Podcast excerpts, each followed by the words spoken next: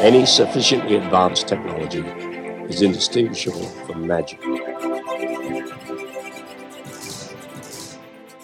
Hello, everybody. Welcome to this fourth edition of the week of the Into the Impossible podcast. Joined live and in person and direct with your friend and mine, Dr. Eric Weinstein. Hello, Eric. How are you, sir? Brian, all the way great back to there. Be here at the University of California at San Diego. We've been working all day on new theories and new experimental techniques, and I thought it only fair to let in some of my audience to get to know you better in the world of physics and math that makes you tick. Um, now I'm going to see if people can hear Eric. So Eric, they're saying they can't hear you so well. Can you can you scooch on over, scunch on over, still in the frame? Is that better? Let's see. Give us a thumbs up if you can hear Eric. Is that better? All right, this is great. All right, that's it. Uh, that was all we wanted to do. Good night, Shabbat Shalom. No, we are going to go and have a wide ranging conversation with the one and only the effervescent Eric Weinstein. So, we've been talking a lot about theories of everything today, and that's been a lot of fun for me. Let me just see the chat in the chat room. I want to make sure we get questions answered. We decided to do an Ask Me Anything, really about uh, Eric, asking Eric anything, and I'll tag along for the ride.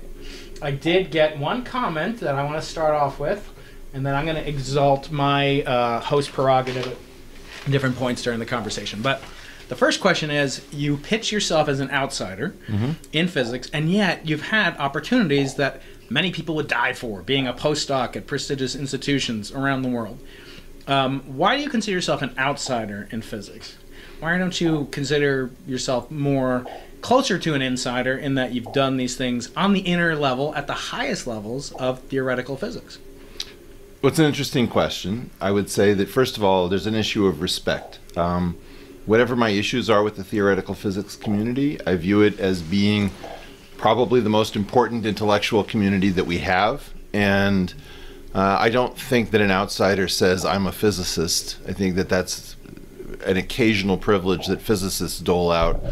And I'm not so presumptuous to think that I am one. I mean, there's a there's a there's a physics sequence, right? And it, it has to do with a couple of semesters of mechanics, of electromagnetism, of quantum theory, of thermodynamics. Of this, I've had only one uh, of the regular courses, which is the mechanics, the first semester of mechanics. So, whatever it is, it's not the standard sequence. Um, s- so, I, I guess in part, um, it's the same. It's the same thing as in economics. If you haven't taken the classes, if you haven't come up the standard sequence, you you owe it to people to let them know that you are not coming at this from the expected perspective. So it's more of a kind of uh, hum- uh, out of humility, out of respect, deference for the true physicists that are working cradle to grave in physics. You know, when you when you when you're the sort of a person who's giving your all to compute perturbation series and to make sure that you don't drop a minus sign over seven pages of calculations, uh, I got the, all the respect in the world for people who do theoretical physics professionally for a living and take it seriously. And yeah, I mean, I, I think that there's also just it's just professional respect. I, I'm not a physicist by my own understanding of what it is a physicist. I mean, I play the guitar, but I'm not a guitarist. So it's the same sort of a thing. I, I recognize what it takes to be those things. Do you feel like an outsider under those definitions can actually be accepted by the orthodoxy of physics, uh, leaving aside the point of whether or not you can actually contribute something as a non-physicist? On my worst day, with respect to my feelings about the theoretical physics community, I don't think it's ever been so corrupt that it would turn down a right answer if somebody from outside the community could come up with it, no matter how horrible that person is. Now, whether the community was gracious about it, whether they put somebody else's name on it, whether they did, there are all sorts of things you can fault physicists for doing. But I've never known them to turn down the right answer uh, in service of doing something stupid when they've understood that both are options. Okay, we have our first question coming in from the audience here. Uh, this is from Youth, um, and this is a paradigmatic question I get asked a lot. I've got he has a or she has a theory, two new fields of math that deal in analog quantities. They allow for hypercomputation and Peano's axioms, analog matrices, and point wave geometry. How should I gift them to the world? What would you say to such a person? Realizing that sometimes people might think what you talk about in geometric unity is analogous. But let's to what let's put it in the same terms then. yeah. Okay, let's do it. Um, the key issue is the following: when you ask people to evaluate your work, and Brian, we have to come up with some way that people aren't looking quite so directly into your scalp. Yes, I know. My bald spot is going to be revealed. Okay. There we go. How about this? All right. I think it goes like this. People don't understand that the major cost in evaluating a theory is time. And so if you if you have the most brilliant thing in the world, first of all, recognize that you're almost certainly lying to yourself. Um, and this is this is the painful thing that people will not tell aspiring outsiders. Um, in general, almost everything that comes in from outside is is wrong. And so the, the quick cut is if somebody isn't playing by the rules, the reason there's only one reason not to play by the rules, and that's that you don't have anything and you want to believe that you have something. So whether you're trying to fool us directly or trying to fool yourself first and us secondarily, the suspicion is that if you don't do things the usual way, there's only one reason it's because you don't really have anything. And that's the biggest thing that you're up against. What you're up against is people will feel that you're wasting their time and that you're threatening their credibility. And they won't tell you those things. They'll say things like, well, just write it up, put it on the archive, um, break off an experiment, show, sh- sh- show what your theory does that no other theory does. And I don't think any of those things are likely to work for a long time because uh, honestly, the, your, your theory is not going to get read. And your, the major fear people will have that they won't tell you is that maybe they'll think your theory is right and they won't catch how wrong it is. And then they're going to look like an ass in front of their colleagues. And that's why nobody wants to do this stuff. Yeah, we were talking earlier today about the tortured path that Einstein took to get to the uh, general theory of relativity. Starting in, I believe, 1913, he came up with a very crude estimation. He and Marcel Grossmann. Grossmann, yeah. And and Grossmann was of course instrumental into the eventual you know ex- wide acceptance of the theory of relativity. They were competing, but they were also col- deeply collaborative. I think they were really much more collaborative than Yeah. they were competing. Um, but everything that uh, is- succeeds needs a story, and sometimes a story of competition Sure. is the one that sells. Uh, and but anyway, the 1913, 1914, 1915, 1916 until 1917, when the final version of GR comes out, and it includes something that later would be apocryphally called his greatest blunder, Einstein's greatest. That's hearsay, blunder. but yes. Yes, exactly. Mario Livio, who's been on my podcast, the Into the Impossible podcast. Oh, and I want to remind people out there, I've done, you know, what, 17 interviews just this month alone with Nobel Prize winners, friends like my friend Eric Weinstein and others, uh, scientists and not. And so please do me the favor of subscribing, liking, thumbs upping, or whatever. Is that even a verb? Uh, but I know that you not need exercise. Every da- doctors tell you to exercise your fingers. So push the subscribe button while we're talking. Um, so this tortured path that Einstein Not took, to mention for Eric Weinstein's channel. Yes, Eric Weinstein. You have a small channel of. but go on. Uh, uh, the question is, uh, you know, the provisional nature. Can you imagine GR being accepted in the age of Twitter? And I don't mean like, oh, it's just stupid, but like actually legitimate questions about the inadequacies of the theory in 1913 as compared to the final version. And then the final version has this big bang, you know, latent within it. so to speak. Yeah. Yeah. The um, I think that in large measure we know that the Twitter sphere would crap all over general relativity, as the world sort of crapped on it until it realized through Eddington's work that this had powerful predictive um, power, and even then there was stinginess about it. So I think the answer tends to be that when something really big happens, we're very frightened to imagine that things could really change because nobody wants egg on their face. And in general that's what happens when new things uh, are proposed is we find out they're not nearly as cool or correct. And and and, and you know i know that that's by the way what i'm up against.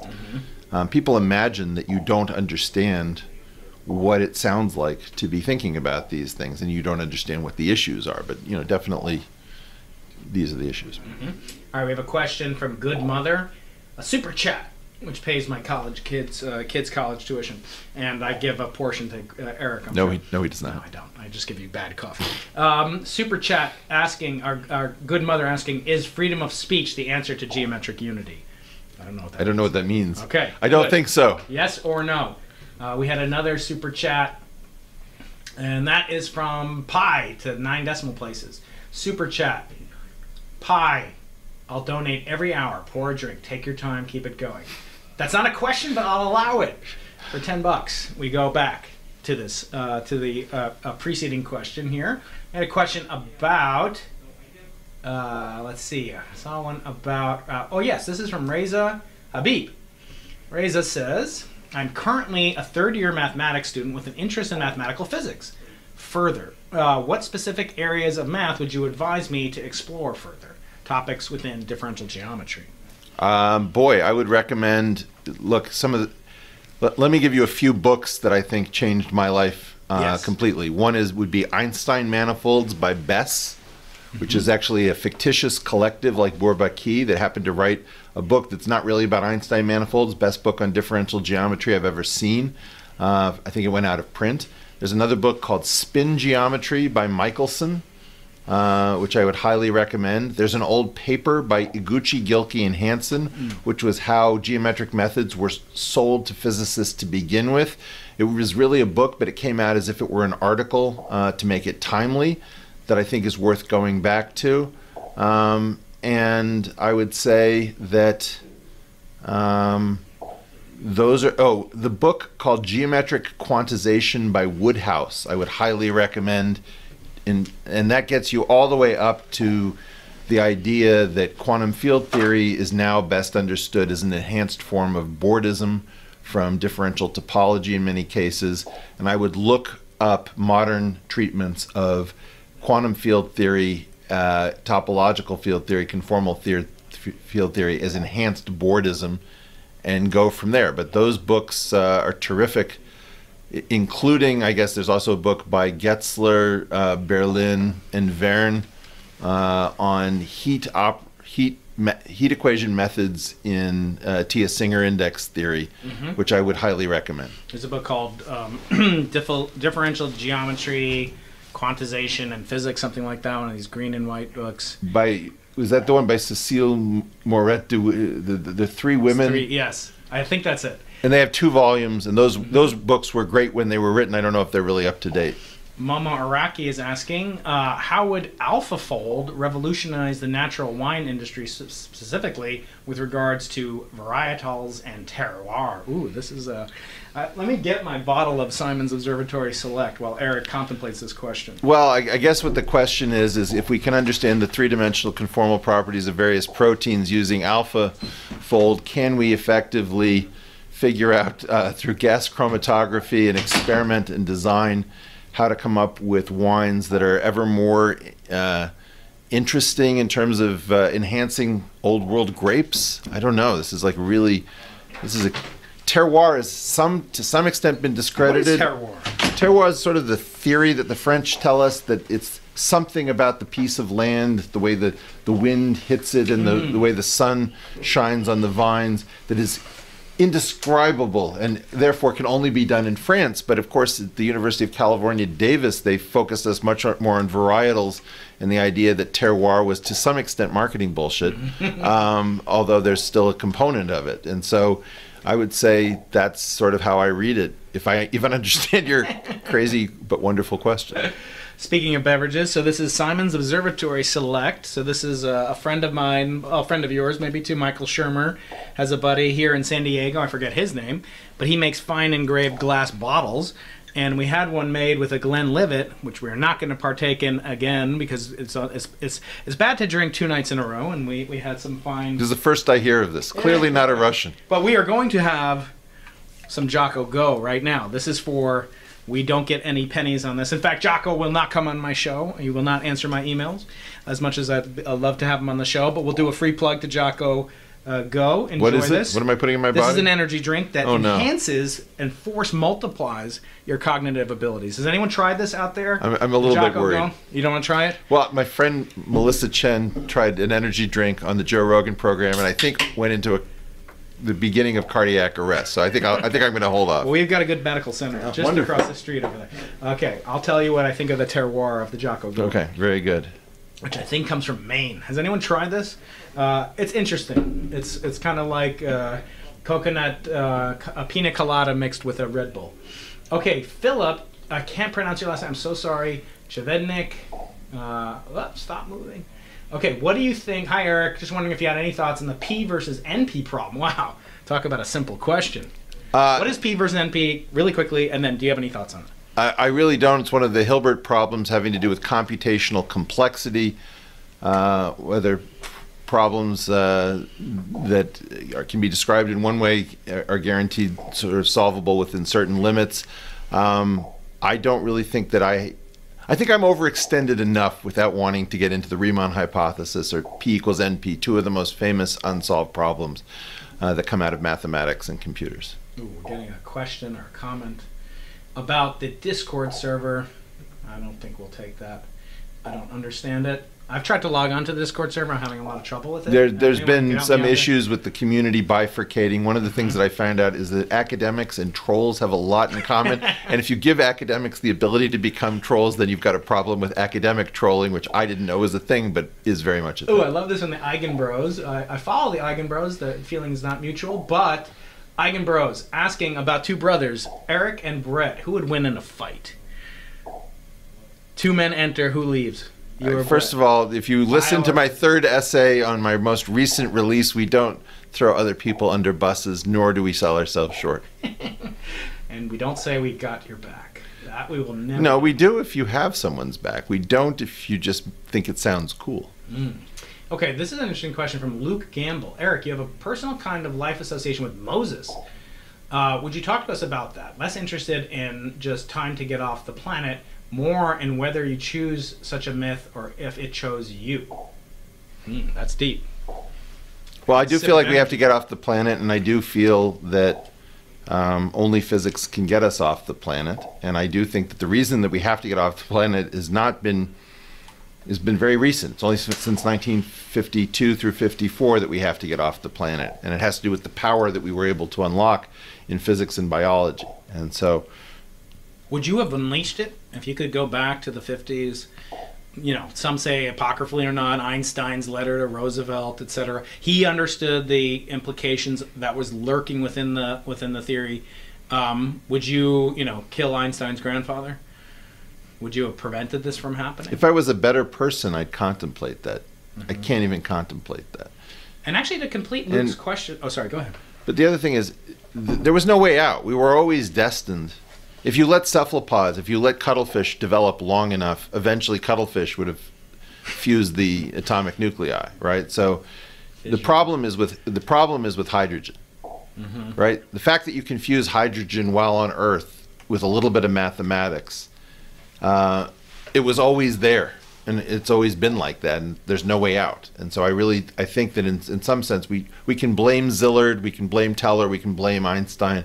But that's not the culprit. The culprit is human ingenuity and the fact that we are smarter than we are wise. I think the real uh, the real uh, an- analogy would be the promised land is on Earth. I mean, you have no interest in space, right? And it's not like you want to go to Mars. Well, I don't want to leave the yeah, Earth. You, the promised land is staying on Earth, not no, like no. Moses did, right? No, I don't agree with that. You want to get off the Earth. It's not a question of I want to. I think that the promised land wasn't much. Egypt was a nicer place. It had indoor plumbing. Maybe it had streets. Who knows what it had? It had something. Mm-hmm. But you have to know when it's time to leave, and that's the point. Is is that we can't stay here unless we're going to get a lot smarter. So some people are gambling that we can get smarter, and I'm gambling that we actually have worn out our welcome here, and that we better spread out so that some of us don't blow up every everything. Yeah. Question from Succulent Succulents. Hello, Eric. Have you had a serious look at Stephen Wolfram's and team's physics projects? Well, you may not remember, Mr. or Mrs. Succulents, uh, that we did a podcast together. In fact, it's coming up on 100,000 download views, at least on YouTube. My most popular episode featuring my handsome friend here. And uh, that did involve one of these books that I have over here. Yeah, a project, and Stephen is a friend of ours on the show, and he is gracious with his time as well. Quick thoughts since that podcast. Any new developments? Have you looked into it anymore? Yeah, I mean, I think you, roughly speaking, Stephen is very interested in certain rules that he thinks can generate geometry, mm-hmm. and that through geometry he will generate physics. And he believes that these simple rules are on the verge of doing it, and I wish him the best of luck. Mm-hmm. Okay, so let's see. Oh, Kevin Flowers with a big ticket item. I'll pay for one tenth of one of my kids' uh, college textbooks. Kevin, which books would you recommend on applied gauge theory? So you gave your general overview of books, both in the realm of economics, like with your work with the lovely and talented Pia Malani, and or other fields more broadly. Very good question, Kevin. So I would say that first of all, the first chapter of Pia Malani's dissertation. So we did this joint work in gauge theory and economics, but she wrote up the first chapter pedagogically aware that economists didn't know anything about uh, fiber bundles and connections and parallel transport. So I would say that that happens to be probably the finest general introduction to this stuff, even though it happens to be in the service of economics, but that makes it quite concrete.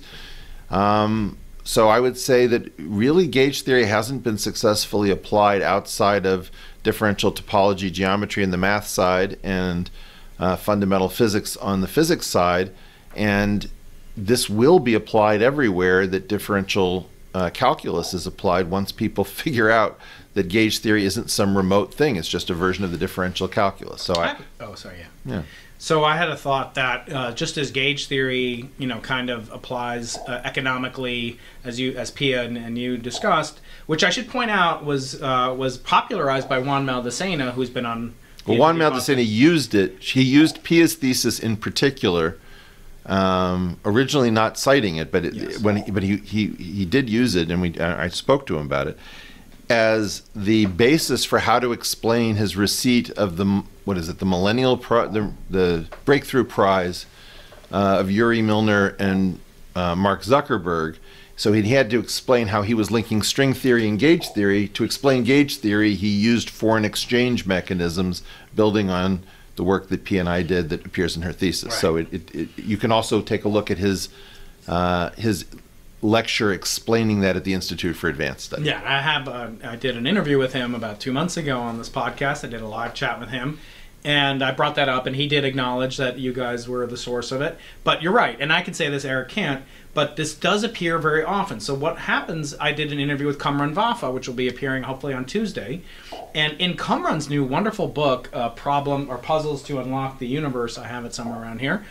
At the end of the book, he describes gauge theory, and he doesn't cite he cites Juan Maldacena's paper on uh, on this. So so you have to be careful and you have to do your research. And, and Eric says things and people, you know, will say, well, he doesn't publish it.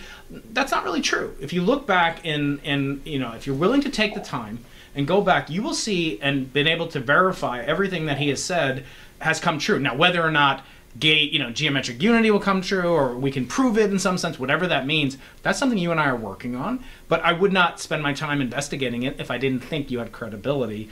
And because of the nature of physics, we there's a there's a saying, and one of my Russian advisors used to say, every five years you must rewrite the literature, meaning you basically forget everything that came before you, and you act. And this is I do this too. Like I just rediscovered the wheel and this is common thing. And the problem is when people cite that, it's like Wikipedia will have a reference. Oh, Eric Weinstein is the deep right, you know, whatever. I don't even know, far right, and then and then someone will cite that Wikipedia article in a newspaper article, and now it's it's yeah, but that's the, that's the game, and the game yeah. and the game is to misremember who did what. Mm-hmm. And you know, let's be honest. You have a, a you had a young uh, woman of color from a developing country, an immigrant to the United States, comes up with what I think of. Uh, in this collaboration as the most profound theory at the heart of neoclassical economics, completely foundational, buried by a bunch of old people who didn't understand it, never knew gauge theory, didn't understand group theory, um, because it threatened them. And what I'm really upset about, and one of the reasons that I'm sort of avoidant about doing all this, is that I've watched what seems like tens of stories, if not hundreds, of very established people making sure that people who need the the citations and the uh, attribution that they never get it and they don't have careers and so effectively what we have is we have a group of people who just doesn't know that they absolutely have no choice in who they cite if they're going to cite work that is done by people who are struggling to establish themselves. And I, think that part of the problem is many of the smartest people in my generation are working outside of the academy, whereas before the smartest people were working inside. And in large measure, it's because the people who got established stopped feeling that they had to acknowledge with attribution uh, where they got these great new ideas from. And it's mm-hmm. just I don't know of a nice way of saying it, but we've done this with uh, with telomeres on my program. We're going to do it with gauge theory and economics. We're going to do it with uh, self-dual Yang-Mills equations and their Seiberg-Witten uh, extension. We're going to do it with geometric unity. And the real reason that I'm avoiding talking about this is that I, I, it's the attribution game that I won't put up with. Right, and once bitten, and twice bitten, and three times bitten. I agree. No, my point is I'm not. I'm just not. Put, we're we're, lar- we're large enough that we will never have to put up with this again. Right, you don't have to. So there's a question: What does geometric unity say about singularities in a black hole? Well, what it what it gives is hope. You see, when you have equations, the equations may have an essentially defective nature, which manifests in what we might call essential singularities. And so, when Penrose, for example, um, showed that the, you couldn't get rid of the singularities in a black hole or at the beginning of a um, symmetrical early universe with like a uh, Friedmann Walker Robertson metric, what it was effectively saying was that Einstein gave us equations that had defects in them. And since his equations seem kind of perfect in a certain weird way, it was disturbing. Does, mm-hmm. do the perfect equations have a have a defect, or does the defect tell us that the equations are imperfect and that there's something more to find? The key problem with Einstein is, is that Einstein's first act is to say, let X be a space-time manifold. And it's so hard to figure out what you can say before that. There's so little structure that Einstein Einstein is getting so much power out of simply choosing a space-time metric on a manifold that we don't know what we can do to go beyond Einstein. It's one of the reasons why Einstein has been so stable is, is that the assumptions are so radically minimalistic. And then one of the things that geometric unity tries to do is that there's this old quote where Einstein says, My equations are like a mansion, half of which is made of fine marble, the other half of cheap wood. And so we've sort of made the assumption that the, the fine marble might be the problem. And if you wanted to bury a body and have nobody dig it up, you'd put it under something that nobody wants to destroy. Mm-hmm. And so, in some sense, the idea of getting underneath the concept of a space time metric to replace that with a fiber bundle with two separate spaces and a relationship involving metrics that isn't a metric itself it's quite hard to do that. And the hope, of course, is, is that by get, getting pre to Einstein, by going upstream from Einstein, which is almost impossible, that maybe we can have an equation that doesn't have singularities. And I'm betting that geometric unity will not actually have those singularities. Mm-hmm. Okay, question from Aardvark. what importance would you put on understanding proofs for learning the mathematical machinery, gauge theoretics of high level physics? That's a little hard for me to parse that. Do you? Well, let's try it. Yeah. What importance would you put on understanding proofs? So I'm, I'm guessing that proofs might be the the, the, the, the Operative. Mhm. yeah for learning the mathematical machinery. All right. So are proofs the right way of emphasizing the pedagogy around the machinery for high level physics? I think that's an interesting question, actually, because what it's saying is proof theory tends to be more about mathematicians and what they need. On the other hand, if I'm a physicist, is, is it right to take on the mathematician's need for rigor, or is it good enough to have a physicist's kind of working knowledge of something that proxies for that kind of fussy finishing school attitude that the mathematicians bring to the table? Uh, I don't know. I think the mathematicians have actually proven that they think about these things better than the physicists. The great danger is is that let's imagine that we got it wrong that you shouldn't model physics by geometry.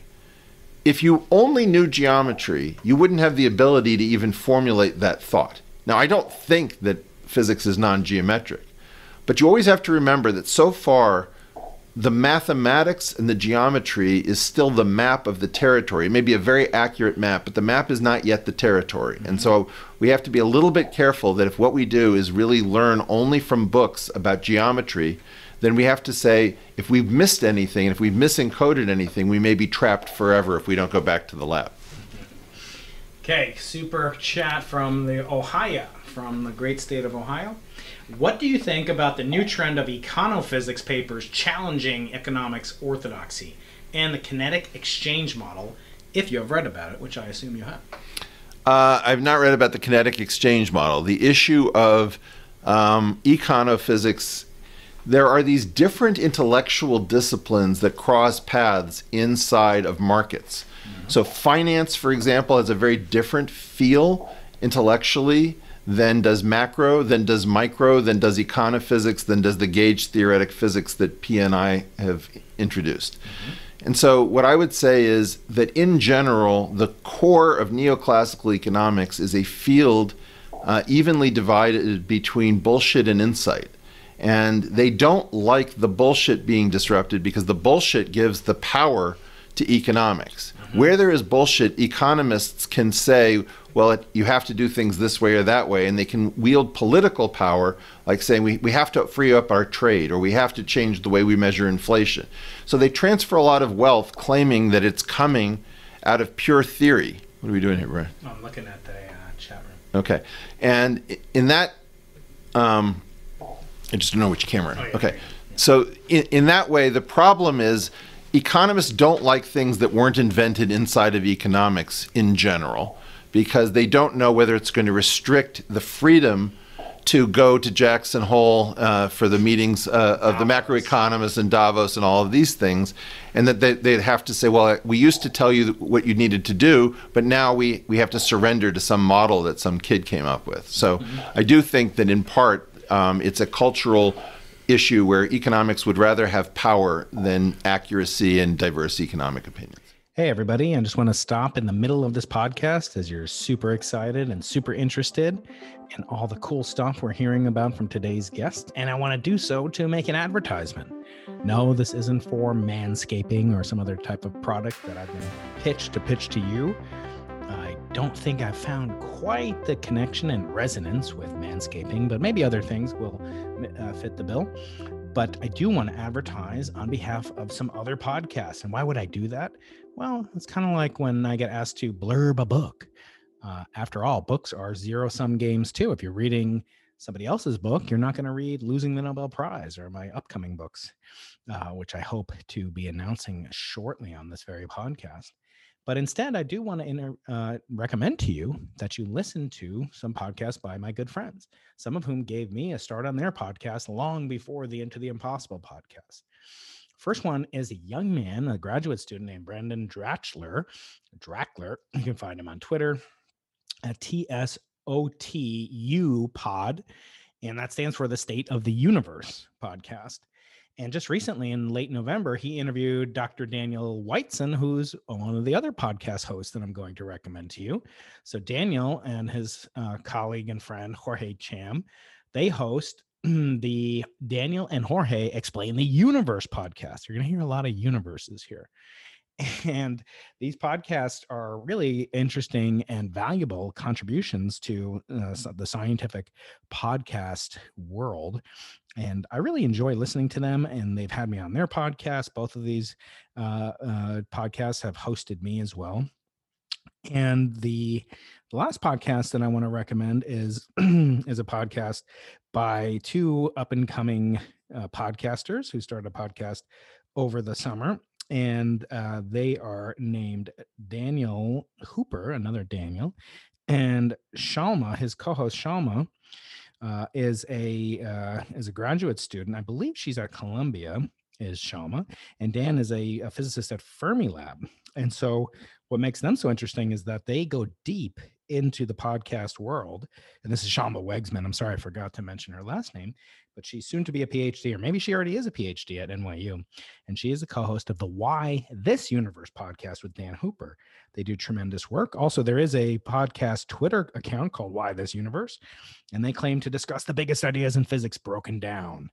And they come out with episodes every other Monday. So please tune into these podcasts and hope you'll stay subscribed to the Into the Impossible podcast, uh, where we do uh, cover things in the universe and beyond into the multiverse. But we also do other things that I hope you'll find fascinating as well. Uh, stay tuned for upcoming episodes with many more Nobel Prize winners, as well as with uh, with maybe even a solo episode or two about my ideas as to where I think experimental physics should be going. I've had a lot of guests on the podcast, and I will continue to do so.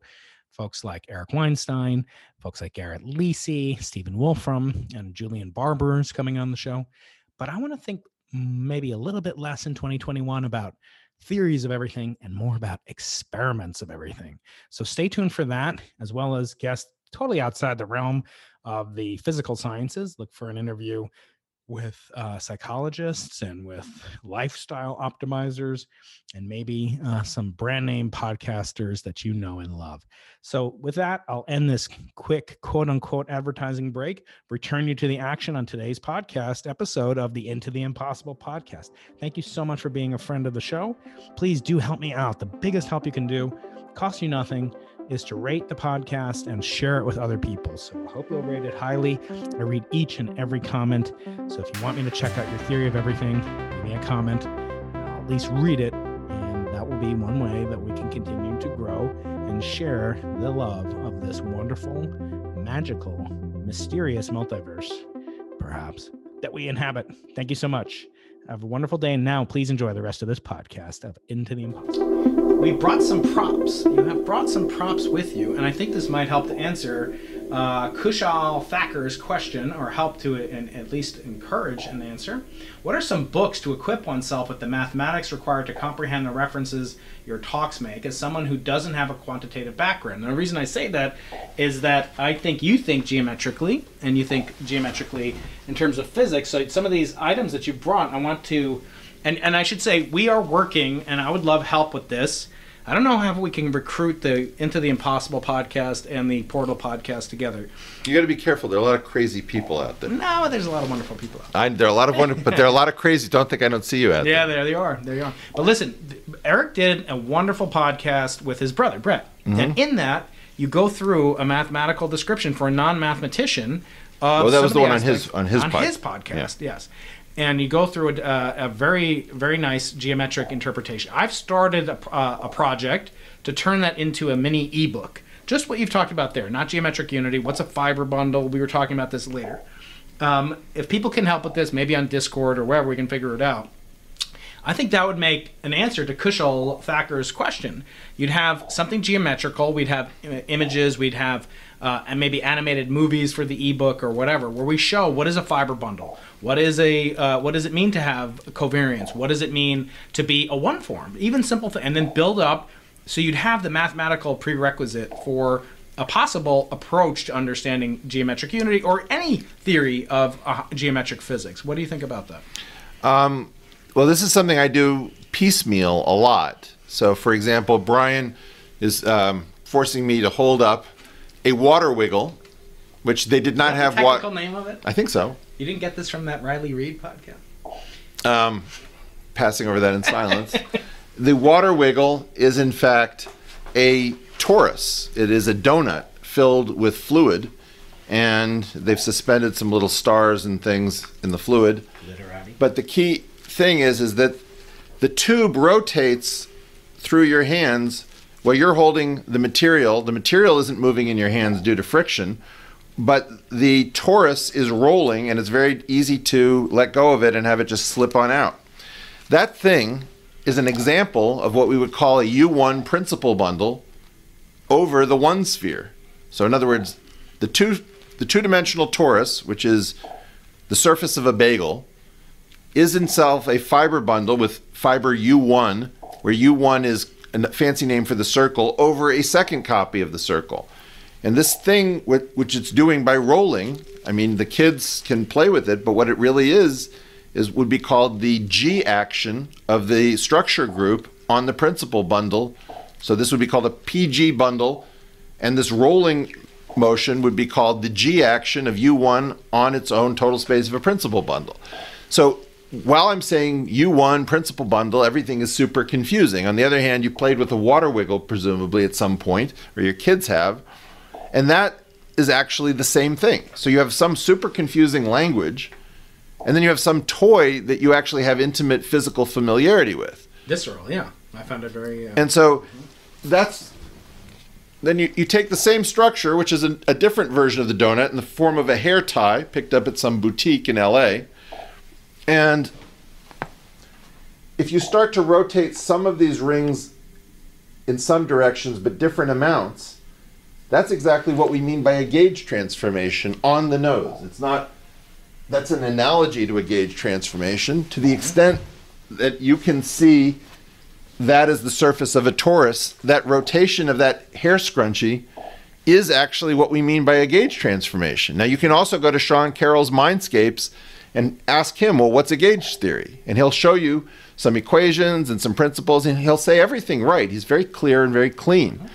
But the idea that nobody seems to have run, realized that scrunchies and water wiggles are principal bundles in which we can talk about gauge transformation. Mm-hmm. I don't know what we're doing. I feel like we're just completely dropping the ball on pedagogy, where all we're doing is talking about entanglement over and over again and the multiverse, and it's enough already. Mm-hmm. You brought this last the last time we constructed this in the in the Keating laboratory, lest you think we're not doing experimental physics. So Well- explain what this is. Well, th- what this was was a model of the observerse. So the geometric unity theory is all about um, a concept called the observerse. And if you if if space time were a circle rather than a four dimensional manifold, and we consider a circle one dimensional, even though many of you would call it two dimensional, which would be mathematically inaccurate. If we lived on a circle, then the observerse would be a gadget that looked like this. It would be the space of all possible rulers that we could put at any point on a circle, and it would break up into two di- two directions. One which would be the the ruler direction, and the other which would be the circular direction. So rulers plus circles gives you a tube, and then the idea would be that you have this uh, bundle, which I've called the chimeric bundle, and never mind, you won't. You, many of you won't know what a bundle is, but it breaks up into two pieces. One piece lies along this space of all metrics, space of all rulers, space of all measurement devices, whatever you want to call it, and part of it sticks out. And the whole game is to get the part that sticks out to go along the ruler to co- be a complementary direction, not perpendicular, but along the ruler. So my point here is Brian Brian's a physicist. We were able to use this to just talk about what the observerse is, what geometric unity does using a simple example we can build to get our intuition into higher dimensions. Because many of you don't have the background to say what a base space, a fiber bundle is, a horizontal bundle, pullback. there's a whole bunch of gadgetry. But the key point is what we're really doing is building things that can be seen and then generalizing them into the realm where we can't see anything. Mm-hmm. And that's part of what we can do is we can create concrete objects which people can say okay i didn't understand what he said but i saw a tube. There was a toothpick going along the tube. There was a toothpick going away from the tube. There were some lines on it. What the f is going on? And then as long as you're willing to see it out i guarantee you there's nowhere for it to hide it can't escape then you've got the thing trapped because you actually have a physical model of it and then you just have to bring that up, to higher dimensions I have to get this back to the Smithsonian. Uh, hold on a second. So, uh, talk very briefly about this really cool exercise that you did with a young person. Uh, going through the double helix. So the analog between reading about you know the play-by-play of the Lakers versus the you know, Spassky Fisher match uh, and playing through the chess pieces on your own, the difference in visceral retention and comprehension. Well, actually, the people who figured this out weirdly were the Gracies in Brazil, and the uh, the Gracie challenge was such that they said, "Come, anyone who thinks you have a better fighting system than we have, and we'll we'll fight you."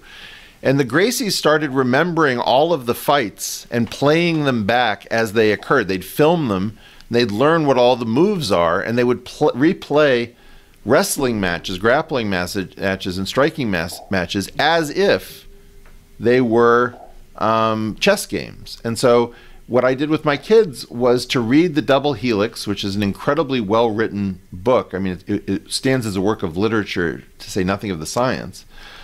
But then the part where they actually work out the pairing relationships between the uh, nucleotides in the, in the nucleic acid um, all takes place because a guy named Jerry Donohue informs them. He says, "You know, all the books are wrong." He's like, "What? Well, all the books are wrong. They all have hydrogen atoms in the wrong places on the nucleotides." And within two pages or something, Jim Watson has figured out the right hydrogen bonds from A to C and T to G. And that action you can actually play through with your children by moving the hydrogen atoms on a on a, but a bunch of plastic chemical building blocks, and then you watch you, you recapitulate the history of 1953 Yeah.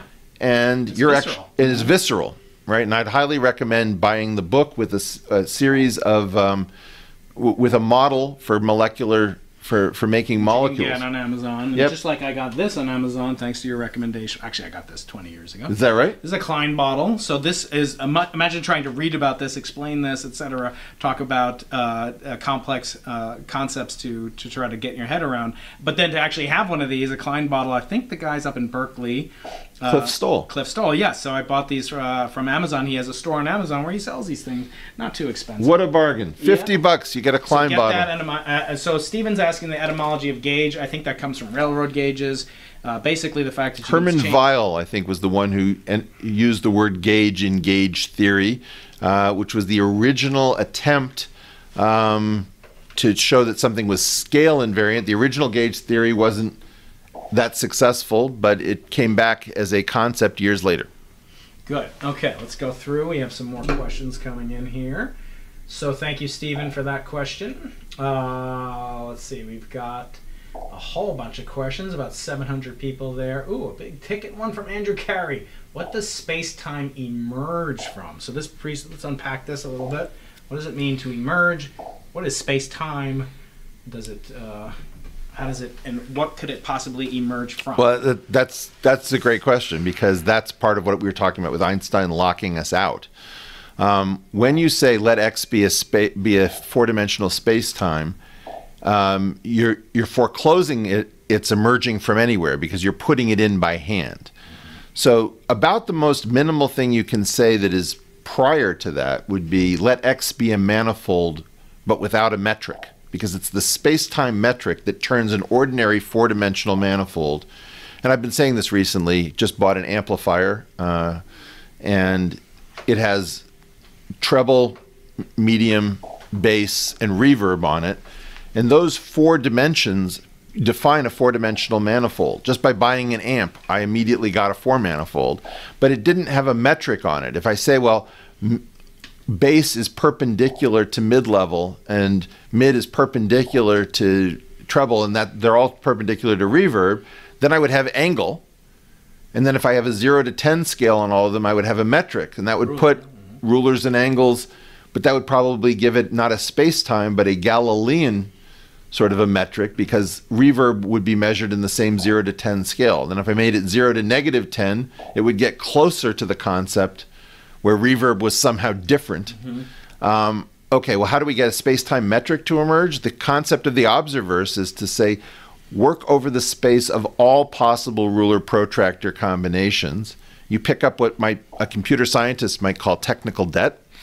Um, so you you now have a much bigger space. Now, not only do you have the four original dimensions, but you've got four rulers to measure size in all of those dimensions. So that's four plus four equals eight, and then you have six protractors that give you the angles between uh, t with x, t with y, t with z, x with y, x with z, y with z. Right, and so those extra six protractors together with the four rulers, together with the original four direct, di- directions, gives you 14 dimensions.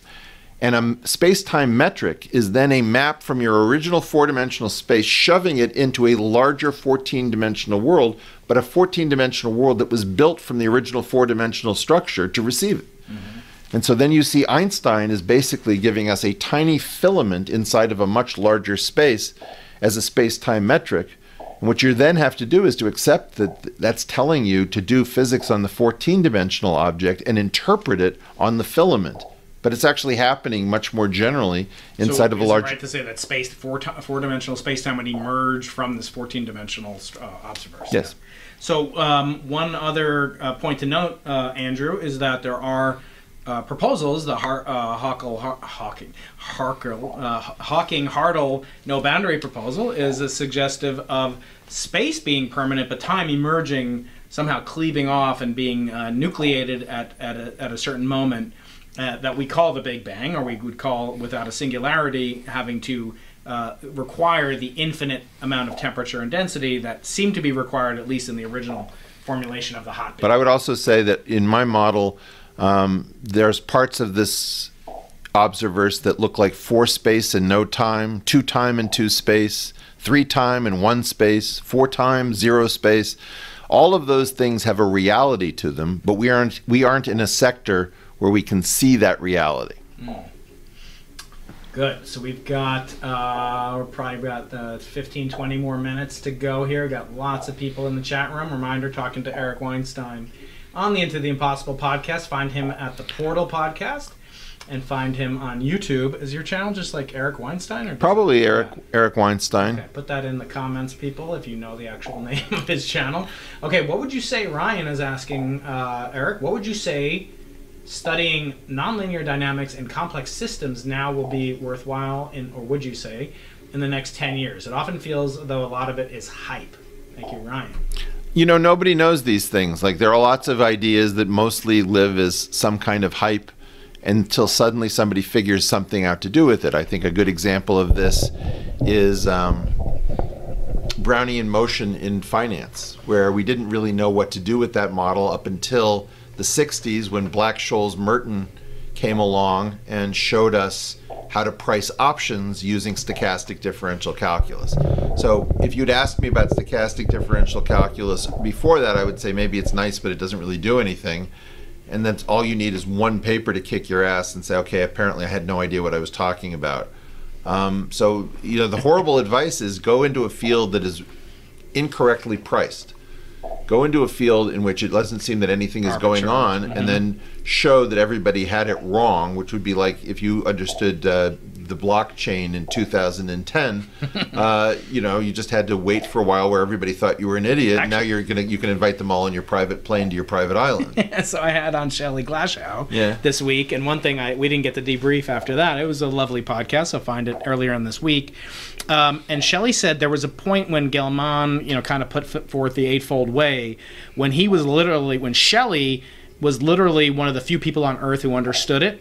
And so he immediately knew that he wasn't going to be the one that discovered it and you know won a nobel prize for that. He would win his nobel prize you know 17 years later for uh, electroweak unification but shelley knew that that Gell-Mann was right and so but nobody else believed it for years people didn't believe that Gell-Mann was right and so he started doing all these calculations making use of this insider trading is the way i took away from Yeah. it and uh, do you ever, you know, do you, do you think that that can be applied in, in other systems in physical, you know, in physics well, or? I, I can say it openly. Like, um, Pia Malani's thesis revolutionized all of economic theory, and it hasn't been understood.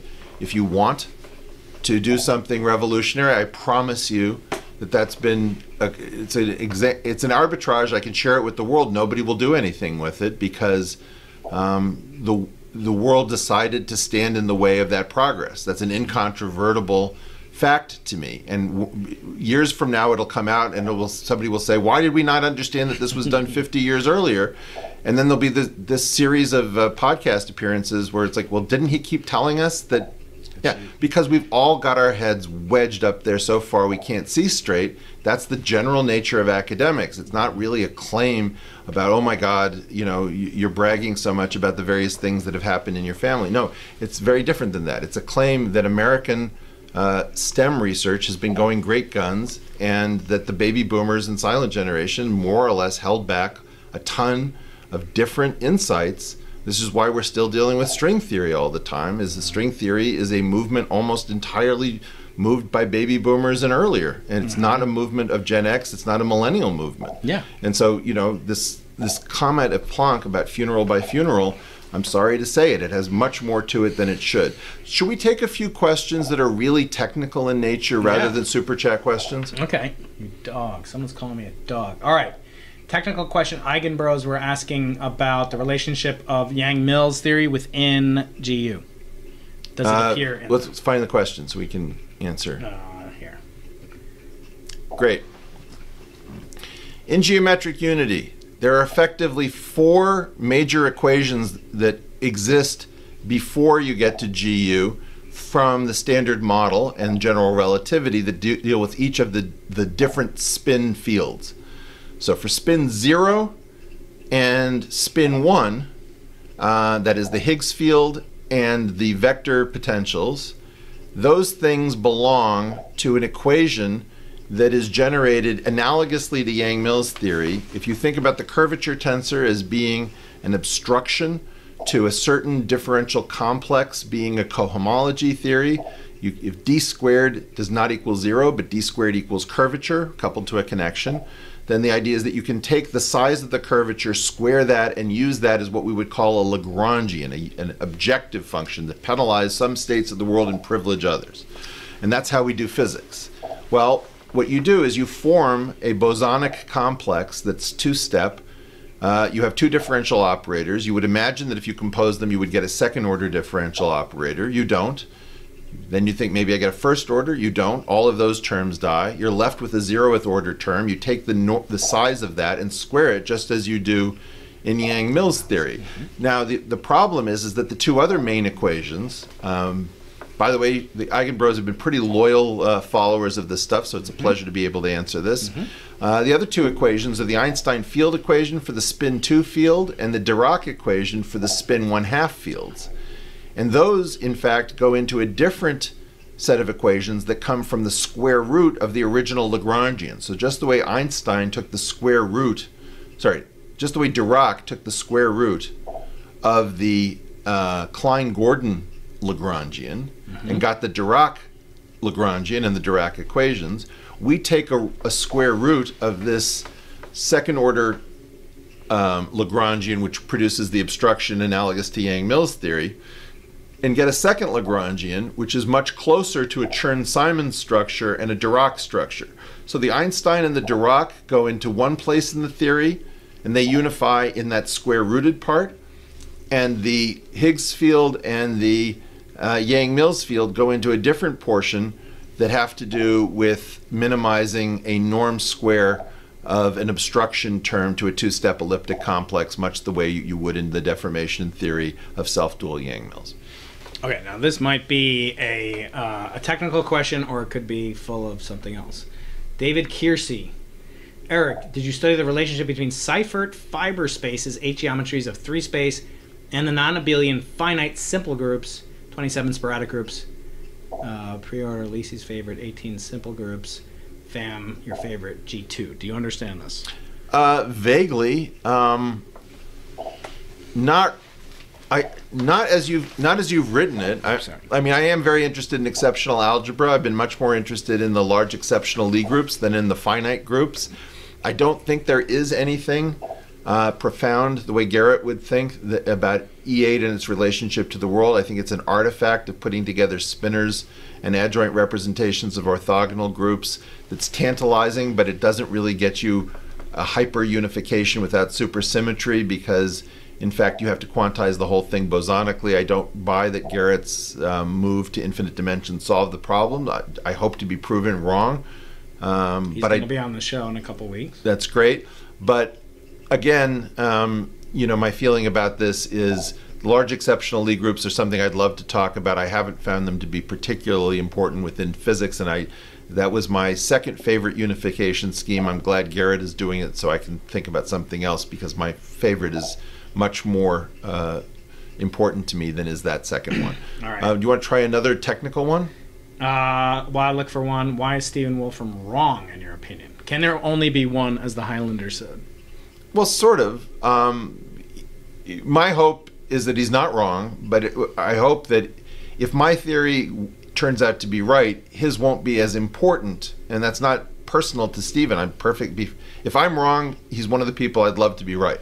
Mm-hmm. But I, what I believe is is that once you have a theory that bootstraps itself from four degrees of freedom, you don't need a lot to get started. You don't need a super critical cellular automata to give you everything. You just need it to give you four degrees of freedom. And if you're willing to accept, you know, um, sweet, salty, sour, and bitter, then pretty much that's as good as uh, treble, mid, bass, and reverb. You don't really need something to get you started. So if I'm right, it doesn't mean Stephen would have to be wrong, but if I were right, Stephen would have to be not as important as uh, as the role that he's planning to play. And if I'm wrong, then we're going to need to get the complexity in some way, and he's going to have to somehow um, do that in his theory. But So, uh, my friend Eden Raffaelli asked a question Is academia becoming too TEDified?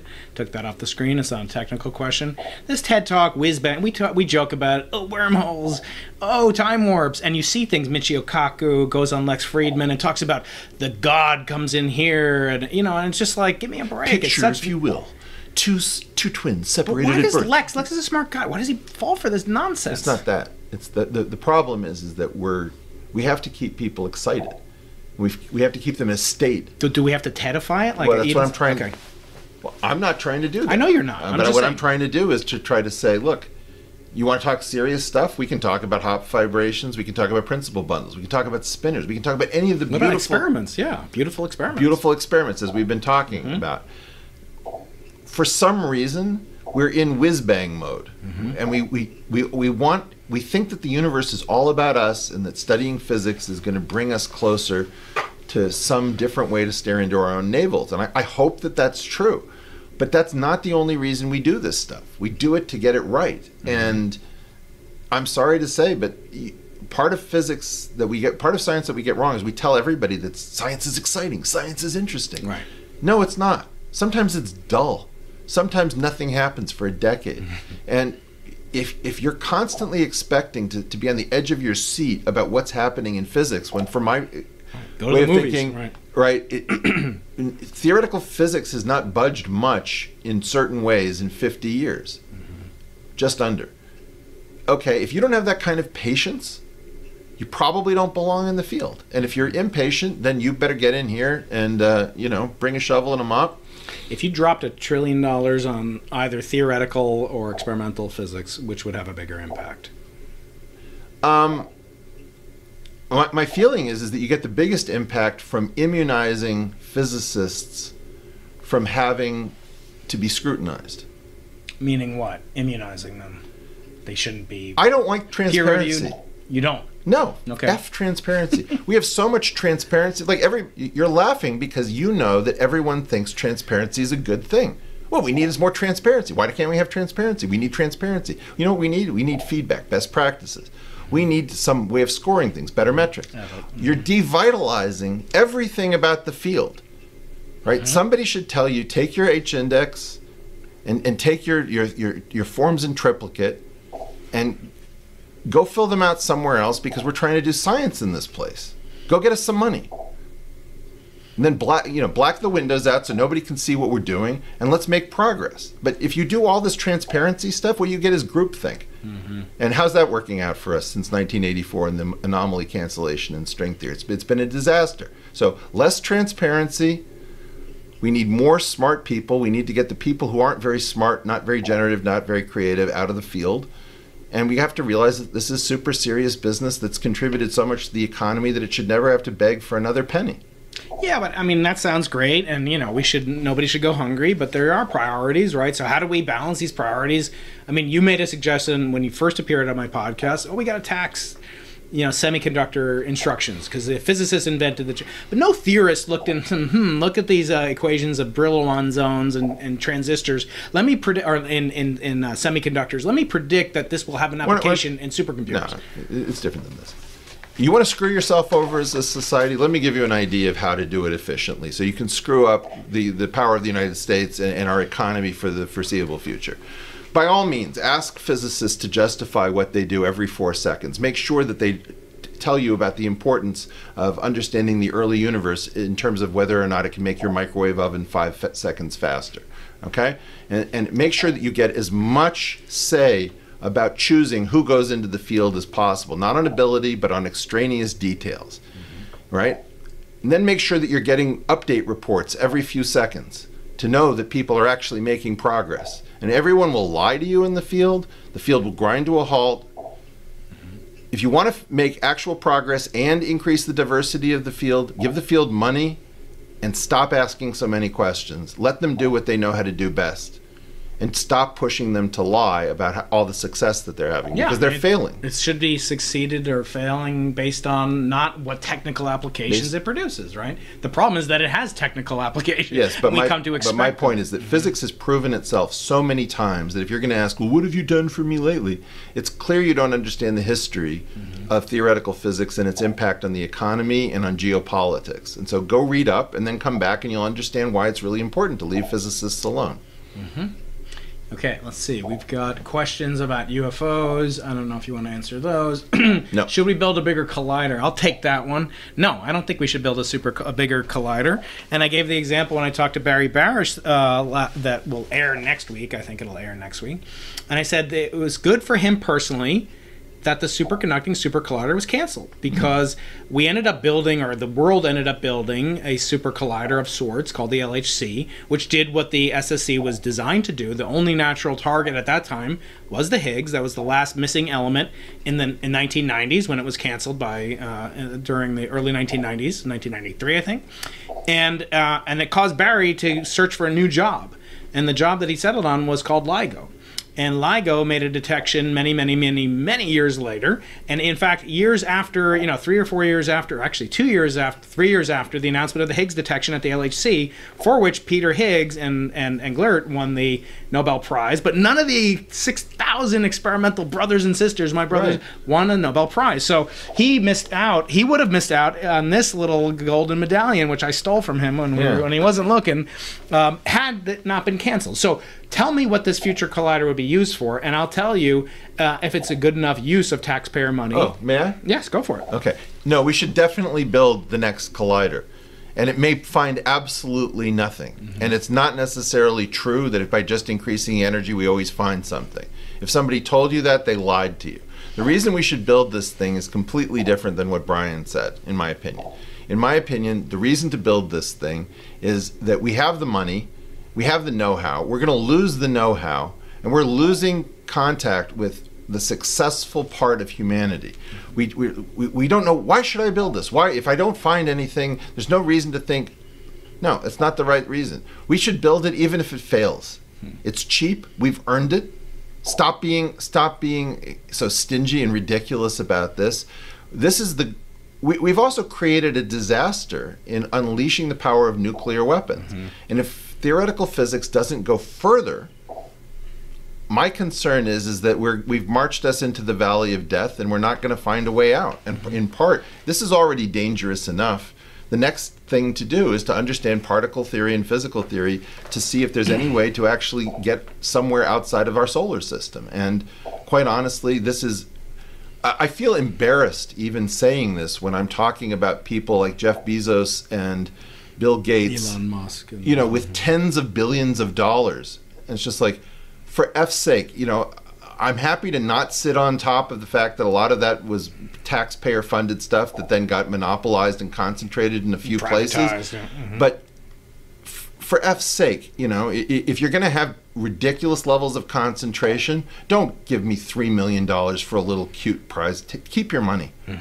Cut it out. You know, if you've got real money to throw around, we should be actually building things that make a difference and matter. And this is ridiculous. And I, I just, I also feel embarrassed on behalf of the physicists talking about money and can we afford to do Yeah, this? I never of course, said- we can afford to do this. Look, I never say that we should take all these theorists, and again, you and I were debating this Yeah. last night over some beverages. Very good Uh, ones. Very good ones, yes, for Japanese beverages. um, we were debating, you know, theory in in some sense is is abundant and plentiful and experiments are very expensive just the fact that there's only one experiment that you can name in particle physics which would supersede the current one whereas there could be 10 or 12 different theories and different dimensions See, we different- disagree about that too. I say that the number of real theories is almost zero because the constraints are so high. It didn't used to be the case. Right. But I think that really what's going on, and this is an important thing, this is the kind of thing I can say that you can't, Yeah. is, is that Brian is quite correct that our experimental friends are not getting a huge amount of mind share And we were talking about like the great experiments, the Cobalt 60 experiment with respect to the weak force, or the Aharonov-Bohm effects, which showed us some aspect of electromagnetism super late in the game in the 1950s that could have been done at any time that's so mind blowing we can't even think about it.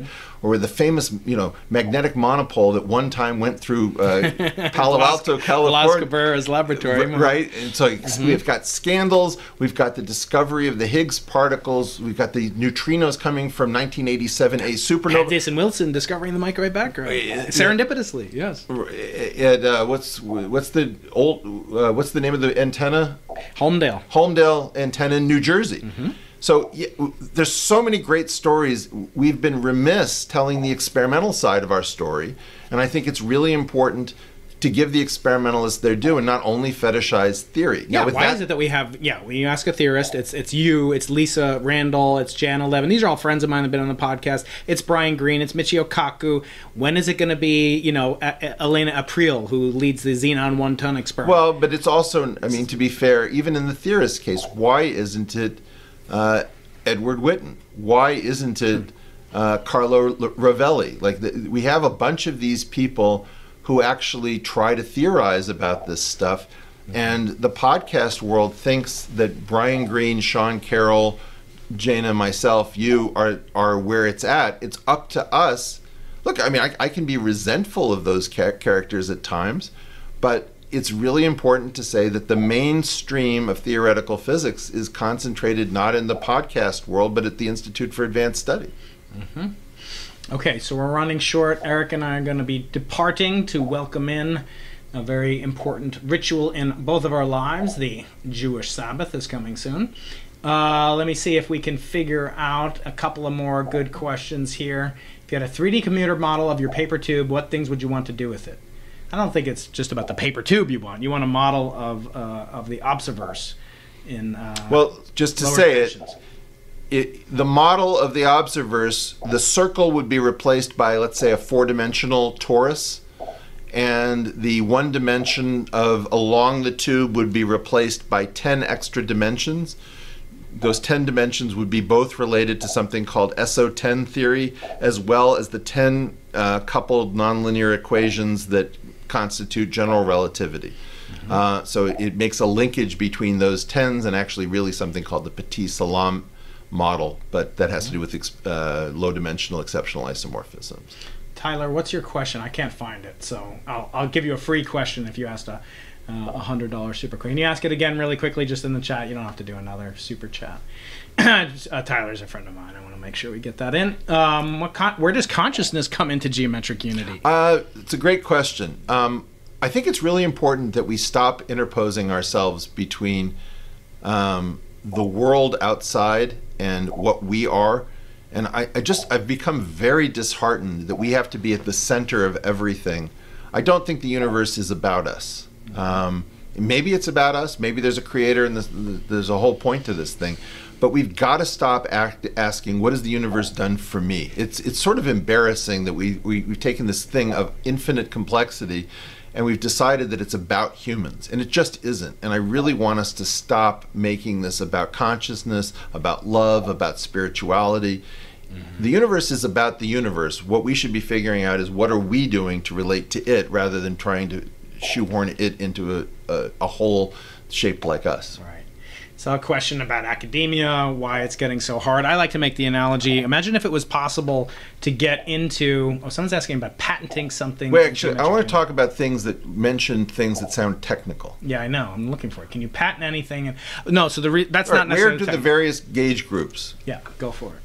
All right, you read it out. Where do the various gauge groups, e.g., SU2, SU3, lay in geometric unity, flavor space, color space, do these arise from GU's 14-dimensional construction? In, in 14 dimensions, you have a four dimensional space and a 14 dimensional space. The four dimensional space is embedded in the 14 or even immersed in the 14 dimensional. The 14 dimensional space carries a bundle that is isomorphic to the tangent bundle but is not canonically isomorphic. It has a metric. If you do spinors on that 14 dimensional bundle, I believe you get to the unitary group in 128 dimensions through the spin representation. So spin 14C, I think, goes to U14C or something like that. you're pulling back that bundle that you you sorry U one twenty eight uh, via map from spin 14C into into that uh, large unitary group, and that group is going to contain the SU3, the SU2, the U1, and I think it's going to do it along the Pati-Salam breakdown of 10-dimensional space into six-dimensional space and four-dimensional space. SU4, which is typically the Pati-Salam group, is exceptionally isomorphic to spin 6, and SU2 cross SU2 is exceptionally isomorphic to spin 4, and so the 6 and the 4 add up to 10, and I believe that that's how that that story goes. Someone asked about the shape of particles within geometric unity. Does Don't know what that does that even make sense? But I like the, I like the technical question that we just got. That was a good example, good use of our time. Somebody asked about patenting something. I know I don't doesn't sound- care. I know that, but listen to me. Just as it has a practical application, understanding you know the strong force, the weak force. But and, you know what? I'm tired. decay. I'm tired of this. This is about what it's about. It's about trying to understand the universe and mm-hmm. talking about how do you get rich from it.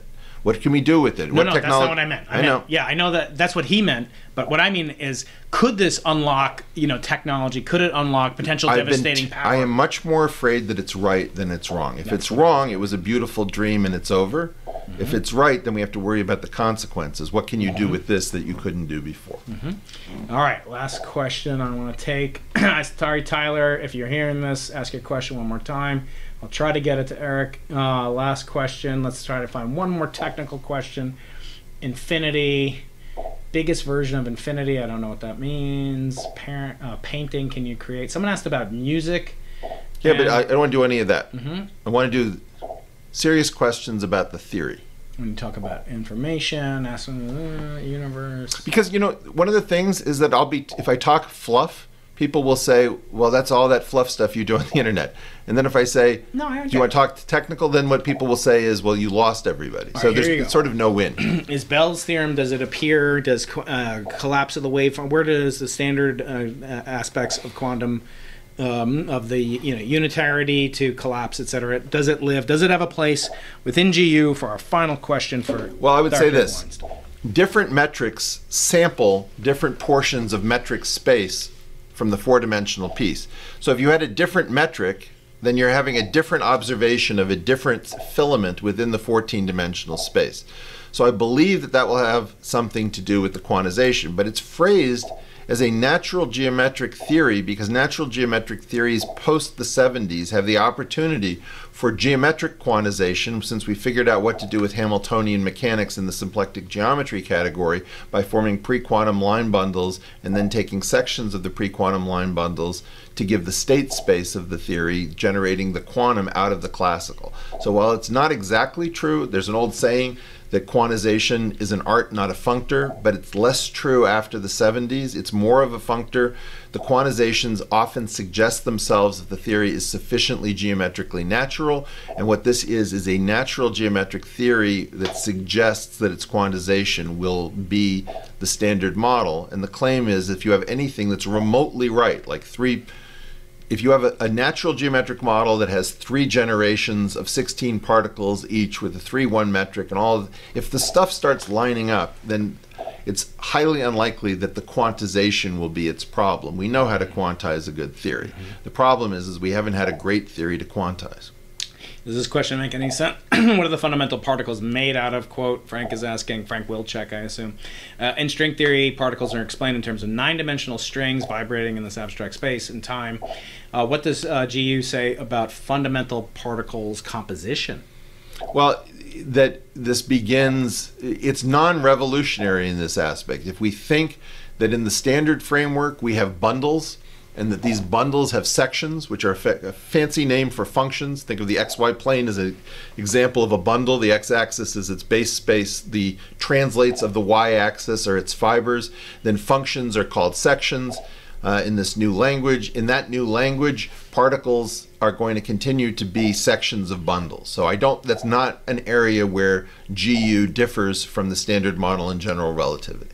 All right. Well, I am now. So you all were here. You watched this ad free.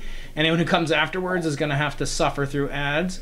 Eric, I want to thank you so much. I want to take us out with a little music from our friend Mr. McGill at Yeti Tears. And Eric, I want to wish you continued success and continued visits to UC San Diego uh, many times in the future. May we go from strength to strength together. Thank you so much, my friend. Inshallah, and now, Shabbat Shalom. And now we're off to dinner. Thank you for going into the impossible. Please subscribe. We've got great interviews coming up with guests such as Cumrun Vafa, and we have Ray Weiss, Barry Barish, and many other people coming up on the Into the Impossible podcast. may they find their way from the UCSD podcast to the portal. Great guests. Someday I'm supposed to be on the board, right? It's gonna happen. It's gonna happen. You heard it here.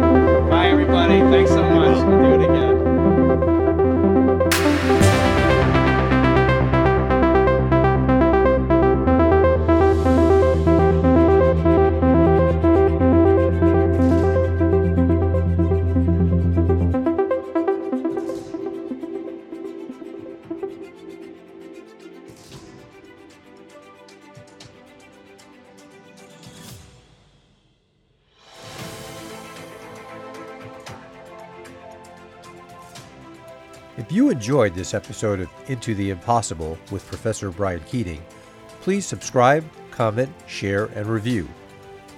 Watch on YouTube, listen on iTunes, Spotify, Google Play, or Stitcher. We appreciate hearing from you and are always open to your suggestions for future episodes. For more information and to sign up for Professor Keating's mailing list, go to briankeating.com. Follow Professor Keating on Medium and Twitter at Dr. Brian Keating, Dr. Brian Keating. For more information on the Clarke Center, go to imagination.ucsd.edu. Into the Impossible is a production of the Arthur C. Clarke Center for Human Imagination at the University of California, San Diego, in the Division of Physical Sciences. Erik Viirre, Director, Brian Keating, Co Director. Produced by Brian Keating and Stuart Valco.